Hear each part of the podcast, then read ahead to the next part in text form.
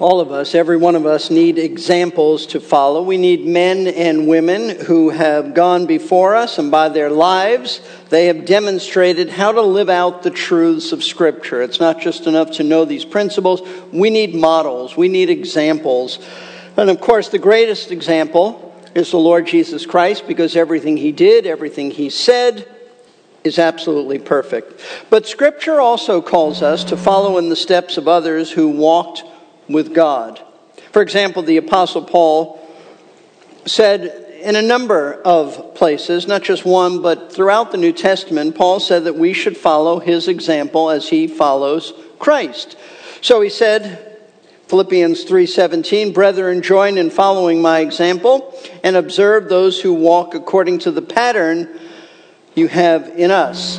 Again he said in Philippians chapter 4 verse 9 the things you have learned and received and heard and seen in me, practice these things, and the God of peace will be with you. So he said, What you have seen in me, practice, put into practice. And of course, the famous passage, 1 Corinthians 11 1, where Paul said, Be imitators of me, just as I am also of Christ. The Bible also teaches that local church leaders, in particular pastors, are supposed to be godly examples for congregations to follow. And so we read in Hebrews 13, verse 7 Remember those who led you, who spoke the word of God to you, and considering the results of their conduct, imitate their faith. And then there's Paul writing to Timothy in 1 Timothy 4 12, where he says, Let no one look down on your youthfulness, but rather in speech, conduct, love, faith, and purity, show yourself an example of those who believe. Now, all of these scriptures exhort us to follow the example of these men because they honored the Lord with their lives, and therefore they should be emulated. We should follow their example. They're good examples for us.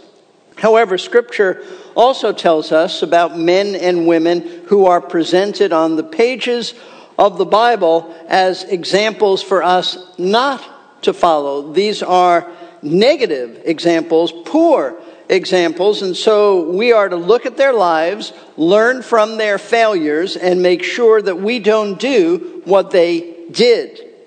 Well, tonight, as we continue our study of Paul's first letter to the Corinthians, we're going to see an entire nation during a certain period of time in their history that Scripture presents as a poor, negative example an example that we are to learn from so that we don't repeat the same sins that they committed. And of course, the nation I'm referring to is the nation of Israel.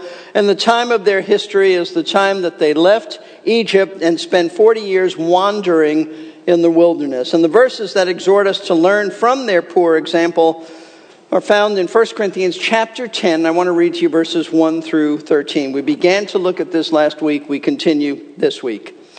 For I don't want you to be unaware, brethren, that our fathers were all under the cloud and all passed through the sea, and all were baptized into Moses in the cloud and in the sea, and all ate the same spiritual food, and all drank the same spiritual drink, for they were drinking from a spiritual rock which followed them, and the rock was Christ. Nevertheless, with most of them, God was not well pleased, for they were laid low in the wilderness. Now, these things happened as examples for us so that we would not crave evil things as they craved. Do not be idolaters, as some of them were. As it is written, the people sat down to eat and drink and stood up to play. Nor let us act immorally, as some of them did, and 23,000 fell in one day. Nor let us try the Lord, as some of them did, and were destroyed by the serpents nor grumble, as some of them did and were destroyed by the destroyer. Now, these things happened to them as an example, and they were written for our instruction upon whom the ends of the ages have come. Therefore, let him who thinks he stands take heed that he does not fall. No temptation has overtaken you, but such as is common to man. And God is faithful, who will not allow you to be tempted beyond what you're able, but with the temptation will provide the way of escape also, so that you'll be able to endure it. Now, as you can see, two times in these verses, Paul specifically refers to the Israelites as examples. Examples for whom? For, well, any New Testament believer, the Corinthians, and by application, us. He said this in verse 6, he said in verse 11. They are examples, but they are negative examples in that we are to learn from their sinful failures. We don't copy them, we learn from them, and we say we're not going to do what they did. The question, though, is what are we to learn? We know we're to learn something, but what are we to learn? What's the lesson of instruction that God has for us? What exactly are we supposed to discover from these ancient Israelites that we say we're not going down that road? And the answer is this that liberty issues those practices that are neither commanded nor forbidden in Scripture, so that they are left up to us and thus called liberty. It's left up to us whether or not we want to participate in them. Those liberty issues are dangerous. Dangerous. That's the lesson. And they're dangerous because if we are not careful, and we become overconfident in our ability to handle our liberty, then we will certainly fall into sin just as the Israelites did. That is Paul's main lesson. And this is precisely why Paul ends this section with the two verses of 12 and 13. Therefore, let him who thinks he stands take heed lest he fall. In other words, don't make the mistake of being overconfident, thinking that you can handle any liberty issue and take it to the edge without falling into sin. If you think you stand, be careful because you're likely to fall. And secondly, he mentions verse 13 about the temptation. No temptation has overtaken you, but such as is common to man, and so forth. God will give a way of escape. Because what he is saying is simply this whatever temptation you find yourself in, especially when it comes to a liberty issue, you can be sure that God will give you the way of escape so that you don't need to give in to that temptation and sin. Now, the particular liberty issue that Paul was most concerned about when it came to the Corinthians was this whole issue of eating food sacrificed to an idol. Some of the Corinthians, as you know, they thought it was fine, while others were opposed to it because their conscience would not allow them to eat such food without feeling condemned. Condemned because they felt that if they ate food like this, they were backsliding and they were actually participating in idolatry.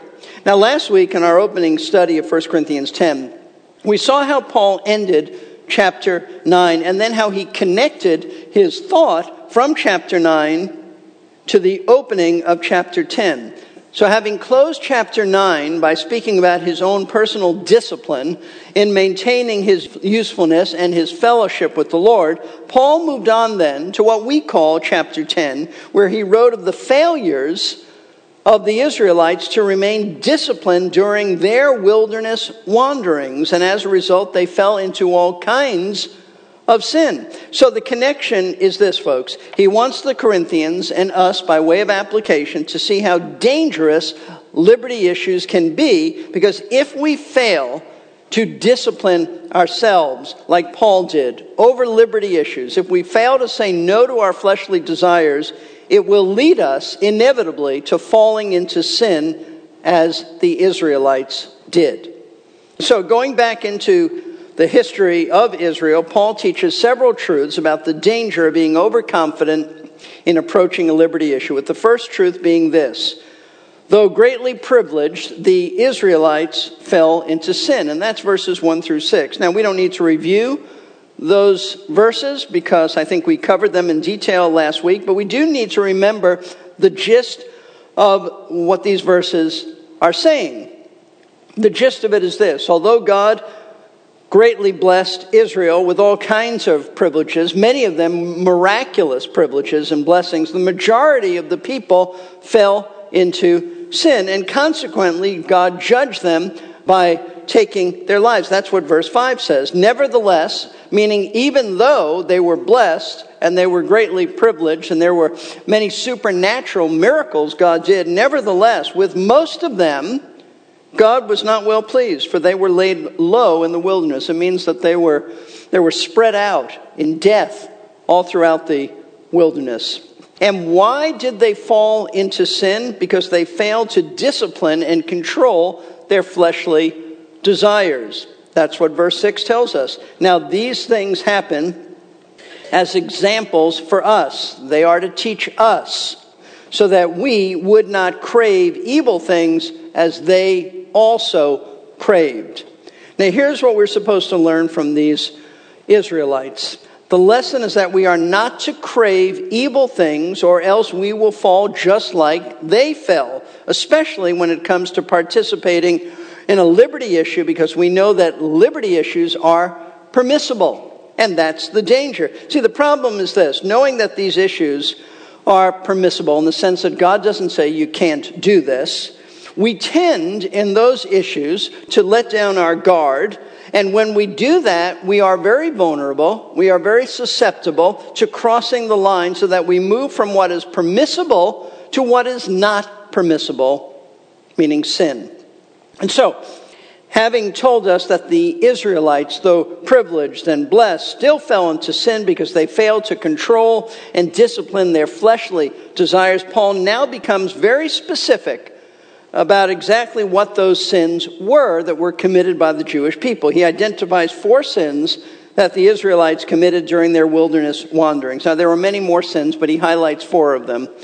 And he highlights these particular sins because these are the very sins that the Corinthians were in danger of falling into. They were in danger of falling into these particular sins because, in the use of their liberty, they failed to control their bodily cravings. And, folks, you'll see this as we go through these four sins.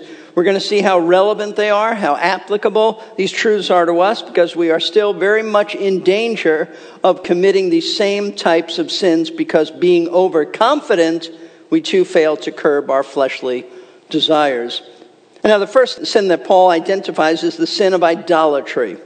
Verse 7 says this Do not be idolaters, as some of them were. As it is written, the people sat down to eat and drink, and they stood up to play. Now, most appropriately, Paul begins by warning the Corinthians not to be idolaters, which is exactly what they were most in danger of becoming because of the liberty issue of eating food sacrificed to an idol. And he tells them that due to their lack of disciplining their fleshly urges and desires and cravings, some of the Israelites became idolaters. Now, when you think about this, when you really ponder this, the idolatry of Israel at this point in their history is rather remarkable. I mean, I think we take for granted that, yes, the Jewish people throughout their history fell into idolatry, but at this point, it is truly astounding that they went into idolatry since God had done so much for them. He demonstrated so often to them his power as he supernaturally guided them by a cloud hovering over them by day, which turned into a pillar of fire, directing them at night. God's presence was just obvious. His power was obvious. He parted the Red Sea so that they could escape from being attacked by the Egyptians. He had supernaturally provided food for them, supernaturally provided water for them. He had given them this great man, Moses, as their leader. And listen, they were alone in the wilderness. Think about that. There's nobody around them. They were alone in the sense that there were no pagan idols around them to tempt them. There were no heathen people trying to lure them into idolatry. There were no pagan temples saying, Come, come and worship here. Nothing like that. And yet they still managed to fall into idolatry, all because of their own sinful cravings. And Paul states how this happened by quoting from Exodus 32, verse 6. He said, The people sat down to eat and drink and stood up to play. Now, let me quote to you the verses leading up to this in Exodus 32, 1 through 5, and you'll see exactly what Paul is referring to. We read now, when the people saw that Moses delayed to come down from the mountain, the people assembled around Aaron and said to him, Come, make us a God who will go before us. As for this Moses, the man who brought us up from the land of Egypt, we don't know what has become of him. Aaron said to them, Tear off the gold rings which are in the ears of your wives, your sons, and your daughters, and bring them to me. Then all the people tore off the gold rings which were in their ears and brought them to Aaron. He took this from their hand and fashioned it with a graving tool and made it into a molten calf. That is, he liquefied it and then it solidified. And they said, This is your God, O Israel, who brought you up from the land of Egypt. Now, when Aaron saw this, he built an altar before it, and Aaron made a proclamation, said, Tomorrow shall be a feast to the Lord. Now, as you can see, these verses tell us about the time when Moses went up to Mount Sinai to receive from God the Ten Commandments. But being gone for 40 days and 40 nights, the people became impatient, waiting for Moses to return.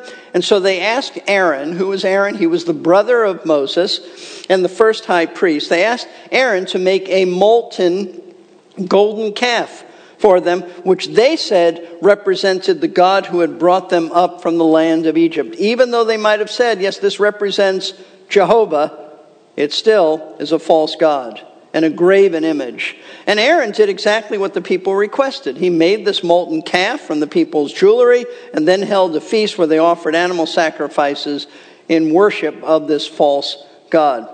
And it was at this very feast that we read the people sat down to eat and drink and stood up to play.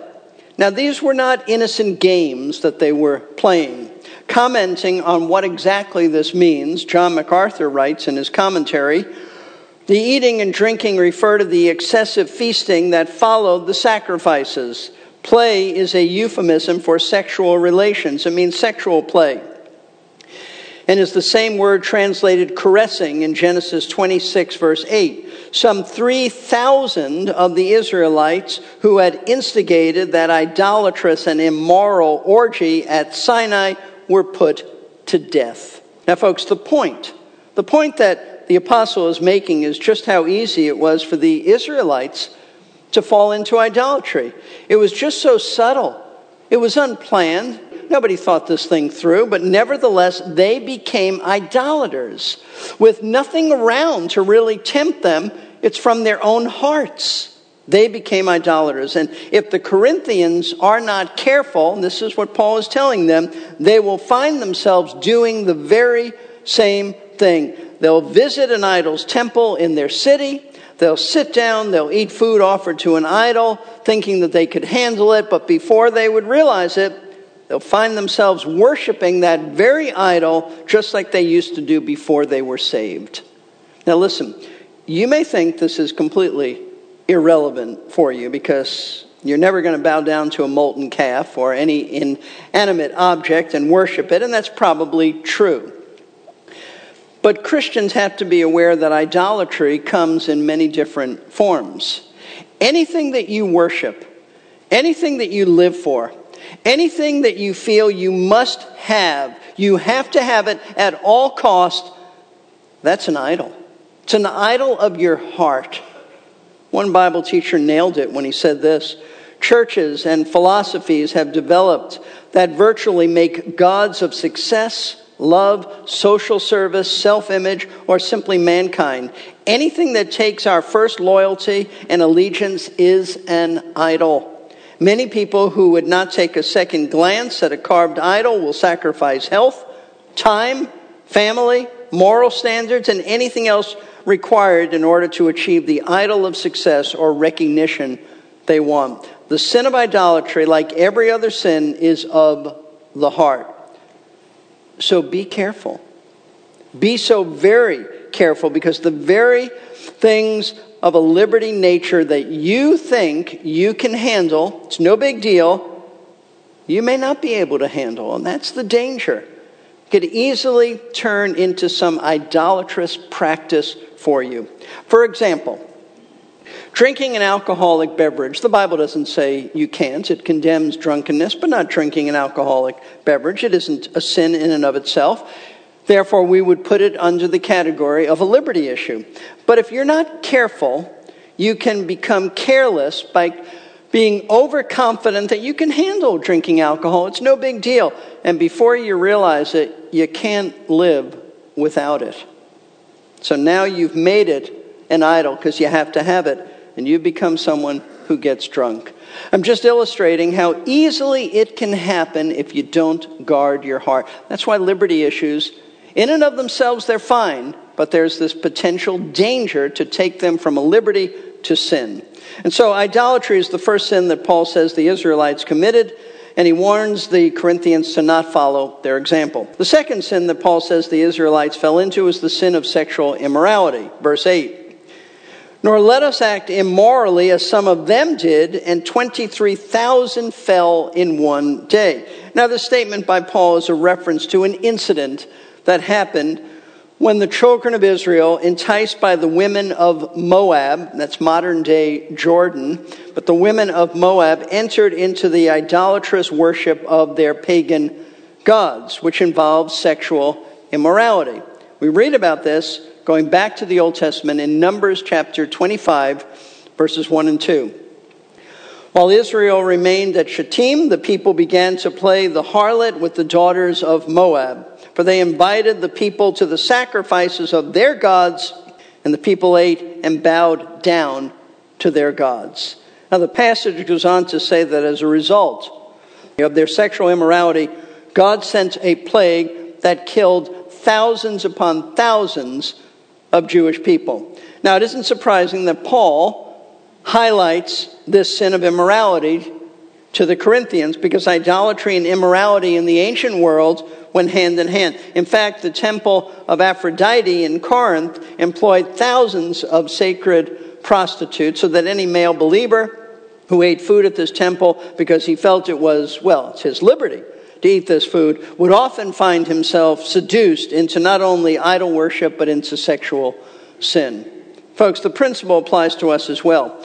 You may think that you are morally strong enough and spiritually mature enough to handle any type of sexual temptation. You're not. So often we think that we can handle anything and we can't. How many Christians have fallen into sexual sin because they found themselves engaged in some liberty issue? I mentioned this last week. I'll say it again like kissing someone you're attracted to, and before you know it, you've gone too far and you've fallen into sexual sin. Or you feel like you can be someplace where sexual temptation is strong, but you think you can handle it. You think you can handle it. It's very likely that you cannot handle it, and then you fall. Or you may consider it your liberty to watch certain movies or read certain books that have sexually suggestive contents. And though it may indeed be your liberty to watch or read this stuff, you may not be able to handle it, and then you fall.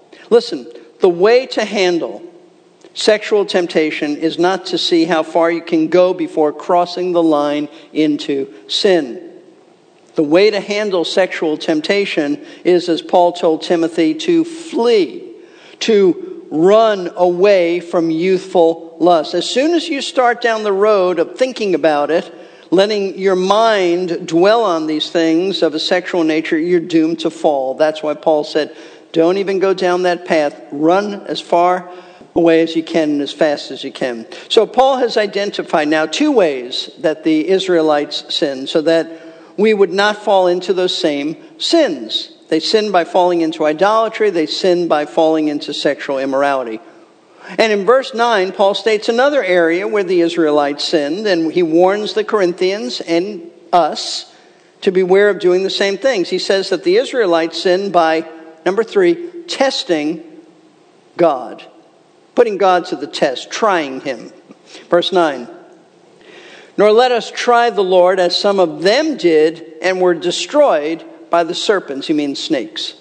Now, this statement by Paul is a reference to the time that the Israelites expressed dissatisfaction with God's provision for them, and so they tried him in the sense that they put his power and faithfulness to the test. In other words, they complained about God's provision by pushing him, testing him, so to see how far they could go in getting him to do for them what they wanted him to do for them. This is what it means to test God. It means to test the limits of how much he'll do for you. And the incident that Paul has in mind is found in Numbers 21, where we read in verse 5 the people spoke against God and Moses, Why have you brought us up out of Egypt to die in the wilderness? For there's no food, there's no water, and we loathe this miserable food. Now, God had been so gracious. He had been so kind to Israel in that He had delivered them. Think about this. He delivered them from the bondage of slavery. He provided manna for them to eat water for them to drink as they wandered about, but they just were not satisfied. They wanted something more, and so they complained against God that He brought them out of Egypt to die in the wilderness. And as a result of their complaining, Numbers 21 says that God sent poisonous snakes into their camp that bit them, and many died.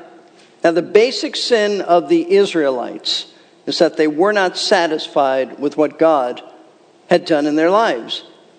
And they were pushing Him and pushing Him to do more for them. And so they complained, testing Him to see what more He could and would do for them. Now, why is Paul telling the Corinthians about this particular sin? Because the Corinthians were in danger of doing the very same thing by taking their liberty to the limits to see just how far they could go without falling into sin.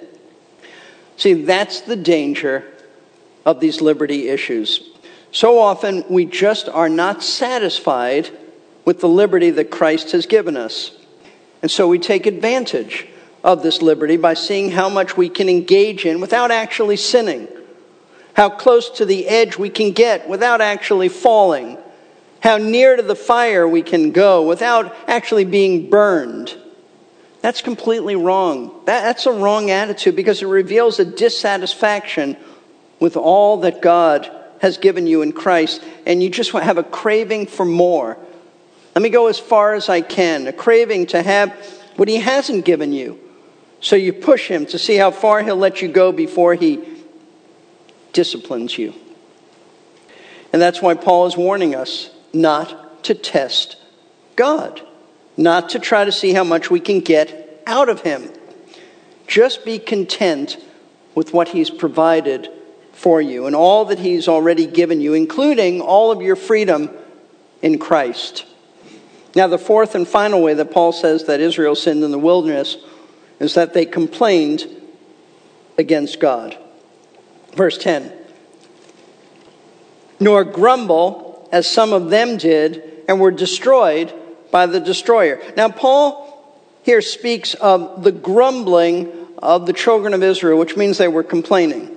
But frankly, if you read through the Old Testament, you will see that Israel complained many times throughout their wilderness wanderings. However, Paul has a specific time in mind. He's not talking about in generalities, but a specific time in mind because it was a time when God responded to their grumbling by destroying them, meaning he killed them as a punishment for their complaining.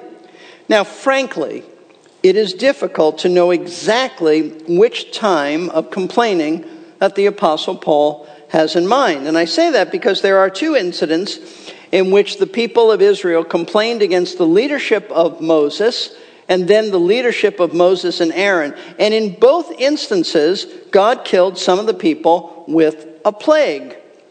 However, most likely, Paul is referring to an incident of complaining that took place in Numbers 16 when a number of men rose up against Moses and Aaron and rebelled against their leadership. And the reason that I say that this is, in my judgment, what Paul is referring to is because God's judgment of the Jewish people at this time was much more drastic than at any other time that they complained. Here's what we read in Numbers 16, verses 1 through 3.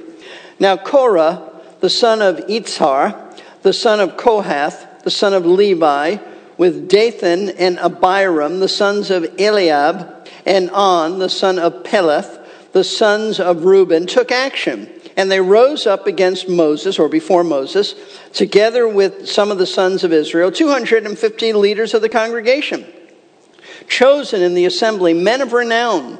They assembled together against Moses and Aaron and said to them, You've gone far enough for all the congregation are holy, every one of them, and the Lord is in their midst. So why do you exalt yourselves above the assembly of the Lord? You understand what they're saying? We're all on the same level. Who made you boss? Who put you in charge? We're all holy. You don't have any authority over us. Now, the chapter goes on to say that God judged these men, all 250 of these renowned men by opening up the earth and swallowing them alive. Now, you would think that this would catch the attention of all the other people. But instead of repenting and humbling themselves before the Lord, the rest of the nation, they were incensed, incensed at this, and they again complained against Moses and Aaron for causing the deaths of these 250 men. Here's what we read a little bit later in the chapter, Numbers 16, verse 41. But on the next day, all the congregation of the sons of Israel grumbled. Now not just 250 men, it's all of them grumbled against Moses and Aaron, saying, You're the ones who've caused the death of the Lord's people. As a result of this, this rebellion, this rebellious complaining, the end of number 16 tells us that God sent a plague that wiped out over 14,000 Israelites. Now, complaining is a terrible sin. It's a terrible sin, and a lot of Christians are guilty of it, but it's a terrible sin because it's an accusation against God that He's wrong about something, some dealing in your life. He's not treated you properly. His will for you, you don't like it. Life isn't right, and He's to blame. But the specific issue here of complaining that Paul has in mind isn't just complaining in general. The complaining of the Jewish people was the complaint against God putting in leadership over them Moses and Aaron. And why would Paul be concerned that the Corinthians be warned about complaining against God's leaders? Well, very likely it's because the Corinthians were having a difficult time heeding Paul's leadership in what he was teaching them about liberty issues. And Paul knew this. Apparently, many of them didn't like that Paul told them to limit the use of their liberty out of love for their brethren. And so the apostle is warning them not to complain, in essence, about him being their apostle, because God does not tolerate such rebellion.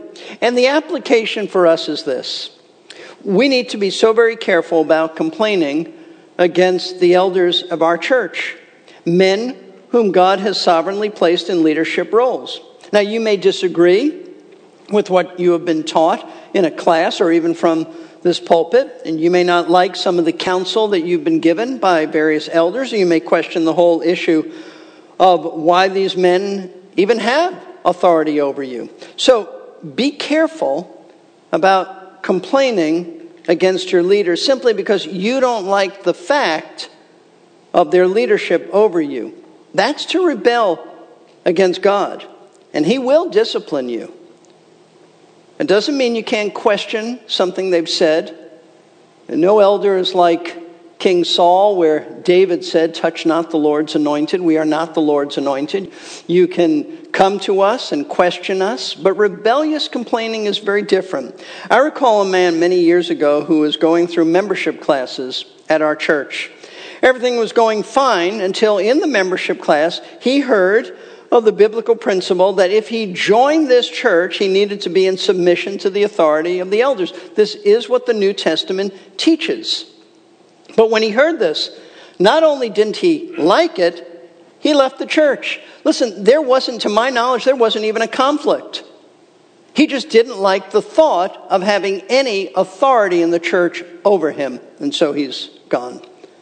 So, folks, these are the four sins that Israel committed in the wilderness that serve as a warning to us that there is indeed a serious danger in taking our liberty too far in spite of being so privileged, so blessed by God, the Jewish people still fell into idolatry, immorality, testing God, and complaining. And they serve as examples to us not to do what they did, but to learn from their mistakes. And the way to learn from their mistakes is to guard your mind so that you don't foolishly think you can handle your liberty in the power of your own strength. And then make sure that you discipline your body by saying no to your fleshly desires, just like Paul did, and just like the Israelites did not do. The next time we study this passage, we're going to see how Paul explains about how this all applies specifically to us today. But as we bring our study to a close, it is important for us to examine our hearts to see if we're guilty of any of the sins that, that Paul wrote about. So don't, don't turn your minds off. You have to think about this. Are there any idols in your life? Anything that has your first loyalty? Anything you feel you have to have, you must have? If that is the case, then you need to repent. That's an idol in your heart. What about sexual immorality? Anything you're involved in that violates God's word about sex, either in your mind or physical actions? If so, again, you need to repent. What about testing God? Is there anything you're dissatisfied about?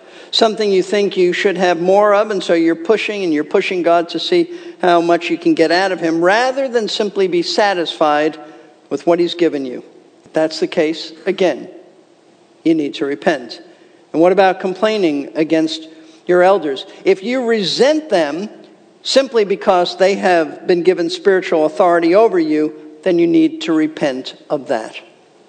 And if you're not yet a Christian, then you need to recognize that Jesus Christ, He is the ultimate authority over you.